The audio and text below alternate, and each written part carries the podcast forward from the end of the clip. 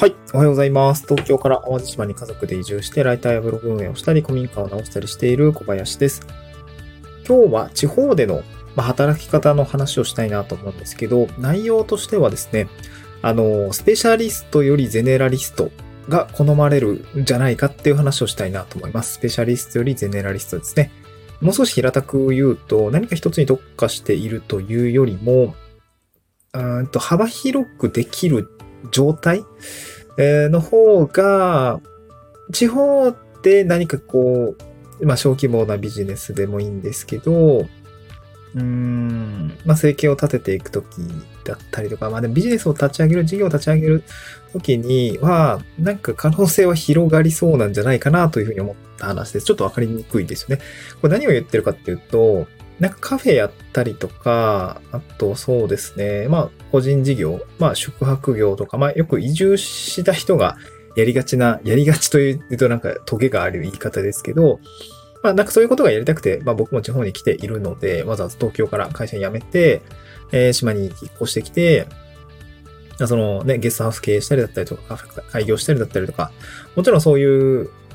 まあ、ロマンっていうんですかね。なんかそういう働き方をしたいなと思う。まあ、農家でもいいと思うんですけど、生産物を作るっていうことでもいいと思うんですけど、なんかそういうものをやろうと思った時に、うーん、スペシャリストよりもゼネラリストの方が、最初動っていうんですかね。あのは、割といいいんじゃないかなと思っていて、で具体的に言うと、例えば、うん僕がもともと会社員でやってたのはエンジニアリング、システムエンジニアとして、まあ別にプログラミングとかにめっちゃ特化したわけじゃなくて、あの、まあそういう部隊もいました。直轄部隊って、まあ内製化ですよね。プログラミングを自社で作ってやるっていうこともやってました。で、その人たちやっぱりすごい専門性があって、えー僕より全然すごいし、僕、むしろプログラミングできない側の人間なんですけど、えー当時は C シャープとか呼ばれる言語を習っていたりとか、その Swift だったり、Python だったり、まあいろいろ、まあ高等言語の方を、あの、勉強して、まああれですよね、えー当時はそうだな、僕の同期はペッパーの プログラムを作ったりとか、あのペッパーってあのソフトバンクが作ってた人型のロボットみたいなやつあったじゃないですか。あのロボット、あのロボットですね。えー作っていたりとか、ツイッターに関するアプリを作っていたりとか、まあ、あとは Web アプリだったり、あの、iPad 向けの、クライアントも向けのアプリを開発していたりとか、まあ、そこには Swift だったりとか Python みたいなものが使われていたような気がするんですけど、そういったスペシャリストになったとして、僕がその、地方に移住してきて、あ、なんか自分で事業したいなと思った時に、そのスペシャリストとして培ったスキルがどれだけ活かせるかというと、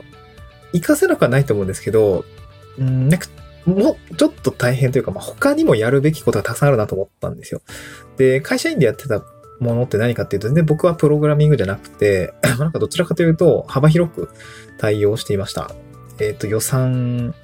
取りのための倫理書を書いたりとか、あとね、普通に請求書作って発行したり、業務請負書の書類作って、あの、やり取りしたりとか、クライアントさんの営業とね、やり取りをしたりとか、まあ、あと本当にね、スプレッドシートとか、まあ、エクセルとかでさ、進捗管理したりとか、えー もう本当に、ね、あの、まあ、仕事には必要なんだけど、別にそれ特化してるかっていうと別にしてない。全部幅広くやるみたいな。うん。っていうことをやってたんですよね。そう。で、そこには、えーっとね、結構なんかデザイン的な仕事もちょっとあったんですよ。だから、システムの簡単なロゴをちょっと作るとか。そう、そんなん僕でいいんですかぐらいの。まあなんか見た目をね、わかりやすくするための、まあ記号みたいなもんですけど、本当にそこまで、あの、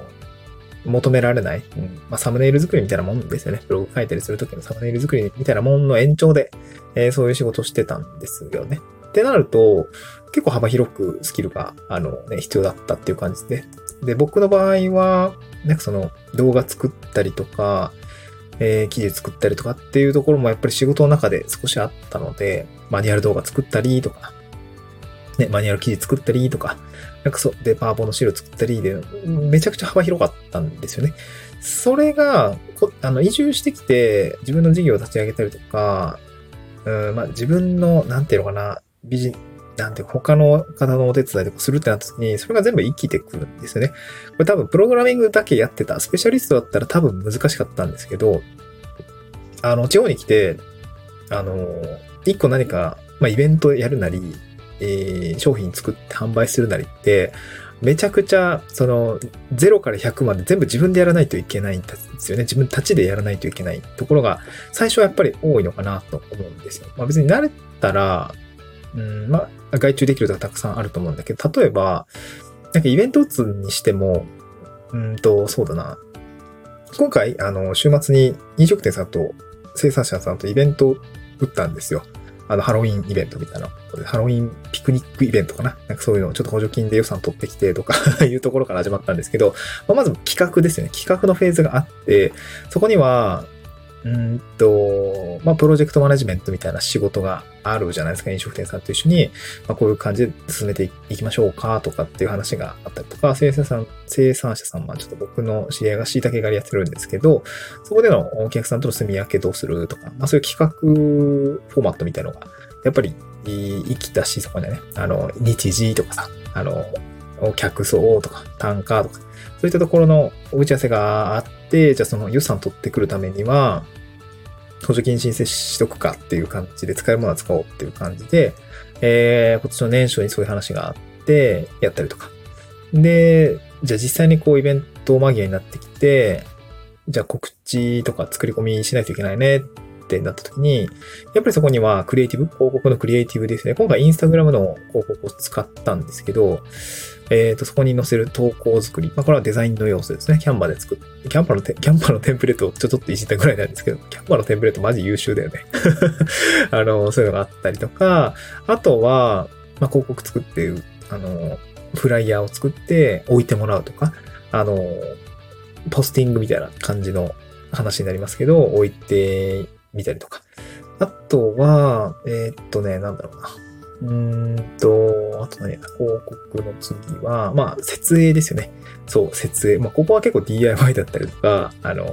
まあ、学祭みたいな感じの、その、なんか、ものづくりですよね。そう、ものづくり。えー、ペイントしたりとか、あの、僕の家で使ってた断熱材のね、端切れ、あの、スタイルフォームっていう、めっちゃ加工がしやすくて、意外と割と丈夫でっていう、すごいね、ちょうどいいのがあって、そういうのを、まあ、切って、ずっとなんか色塗ったりとか、かあの貼り付けたりとか、そういうのがあったりとか、あとテントをですね、あの、なんていうのかな、あの、柱を切り出して、穴開けたりとか、で、3点止めみたいな感じで、こう、ワイヤー、あ、ワイヤーじゃない、ロープワークみたいなのもやったりとか、その辺だとまず地方ローカルなんですけど、あの、ね、なんかそういうものをやって設営したりとか、まあ、今日はあの、放送の、そうですね、あの、ところにツイッターのリンクちょっと後で投稿して載っけておこうかなと思うんですけど、そういうのをやったりとか。で、実際のお客さんを受け入れるときには接客業ですよね。接客。まあ挨拶から始まり、誘導から始まり、あのね、写真撮っあとは、そういうイベントをやった時のこう、レポーティングというか、次のイベントに備えるために、まあ一回で終わるイベントじゃなくて、これから毎年毎年恒例イベントにしていってるとか、まあ、そうした方がね、昨年の様子が分かった方がお客様次回行きやすいので、えー、お客様の声だったりとか、え、素材ですよね。広告の素材をまたそこでね、えー、実際人が入ってる状態の広告素材を作るための写真撮ったりとか。で、最終的には、あの、また 補助金とかも使ってるんで、え、事業報告書を作ったりとかっていうような感じでやったりするんですよね。で、なんかそういうような、これってスペシャリストじゃなくて、どちらかというと全部、うん、企画から、あ事業終了の報告まで、全体的なこう、やることが全部丸っと全部自分でやらないといけなくて、それが、うん、会社員の時にやっていたことが、まあ、丸と、なんていうのかできる。請求書発行したりもそうだし、資料、その倫理書書いたりもそうだし、あとは実際にぶ、えー、実動部隊として、まあ、ちょっとロープワークの部分は、あのー、もうこっち来て覚えたんですけど、やったりとかも調べてね、ググってさ、あのー、看板立てるためにはどうやって立てたらいいんだとかあるじゃないですか。まあ、あとはね、細かいとこだけど、ペン、あの、ね、塗装するのには油性がいいのか水性がいいのかとかさ、あの、なんか、雨降った時にね、やっぱ水性だと落ちちゃうから油性の方がいいよねとかね、あの、丈夫するためになんかニス塗っとくかとか、コーティングするかとかっていうのを考えると、あの、なんかいろいろ できるんですけど、DIY みたいなね。そういうことを考えてると、結構その、マジでゼネラリ、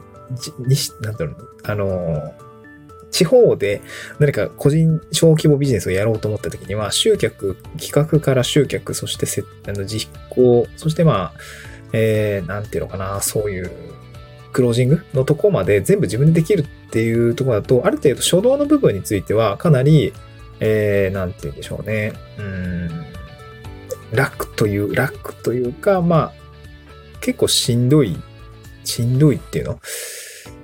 部分を乗り越えるための最初の初動の部分は自分でやった方が、まあお金もね、えー、資金的なところもない、そんなにないからさ、なんていうのかな、そういう部分はある程度、あのゼネラリストの方が協力できる範囲が広かったれば自分でもね、えー、全部できたらさ楽だから。で、そこで事業が回り出したら外注したりとか、で、外注の時もディレクションできたりすると思うんで、だかそういうゼネラリスト能力みたいなのもある程度会社にやっていると培われてる人もいると思うんで、そのあたりはすごく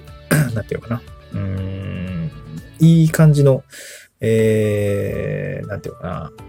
走り出しにするための、まあ、必須のスキルなのかなっていうところは感じたので今日はシェアしてみました。ちょっと難しかったかもしれないですけども、えー、まあ会社員の人ですね、まあいい意味で言うと、普通の会社員の人はですね、えー、なんか臨時書書いたりとか、えー、資料作ったりとか、お客様と接触したりとかっていうところって結構マジで小規模スモールビジネスをやろうと思った時にはめちゃくちゃ使えるんで、めちゃくちゃあの、その辺は外に出したら自分で事業もできるだろうから、あれですよ、なんていうの、すごく、うー、まあ自信を持って会社の外でビジネスをするっていうこともやってみてもいいのかなというふうに思います。それが地方だとね、なおさら、あの、やりやすくところもあったりもするし、そのスキルがね、地方では生きてくるので、えー、ぜひ参考にしてみてください。また次回の収録でお会いしましょう。バイバイ。